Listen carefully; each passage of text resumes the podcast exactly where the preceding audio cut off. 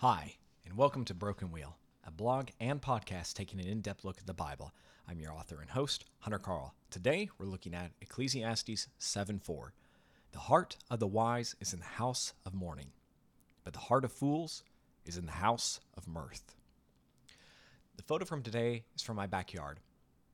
My wife had a crazy idea that she could build a fire pit in two days by herself. It turned into a two week project. Every day, I would come home and spend about one to two hours working in the backyard. It took some of my weekends away.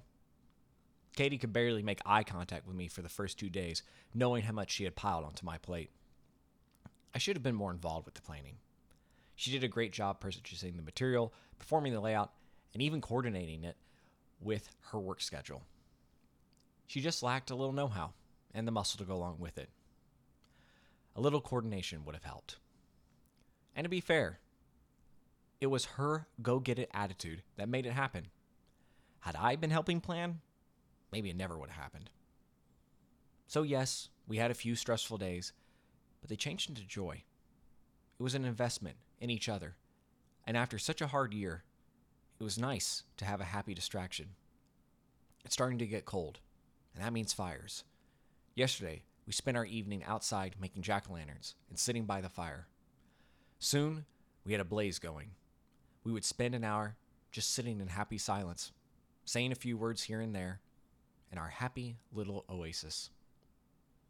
Before she sat down, I noticed that look in her eyes. The one that said she is thinking about the children we've lost, about the next steps in our attempt to get pregnant. What? I already knew. But I knew if there was something she needed to say, I needed to give her the chance to speak.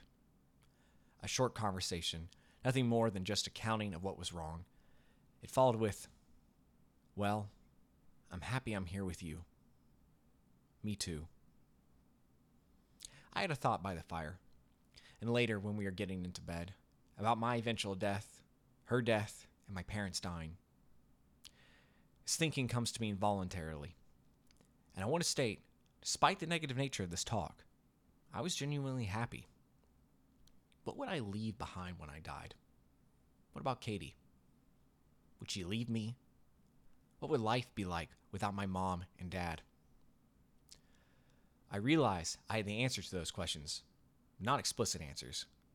I had the answer in the way I know love matters, that words matter. I felt genuine sorrow, true regret for the fact all of this would end my little bonfire, and thrown away weekends were just a distraction to get me through the waiting. Vanity, yada, yada, yada, wind.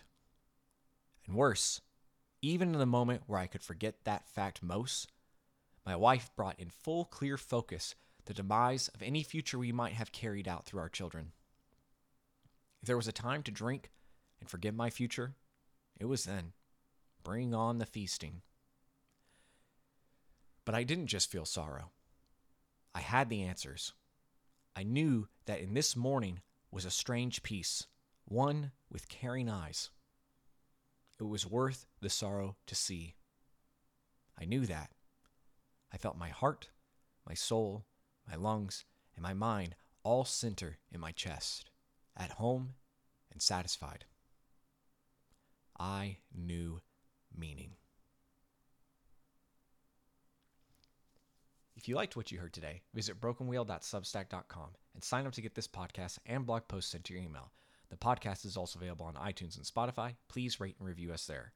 If you want more of my writing, visit the About page on my website to read short stories I recently published in journals such as the Blue Mountain Review. Thanks, and have a great rest of your day.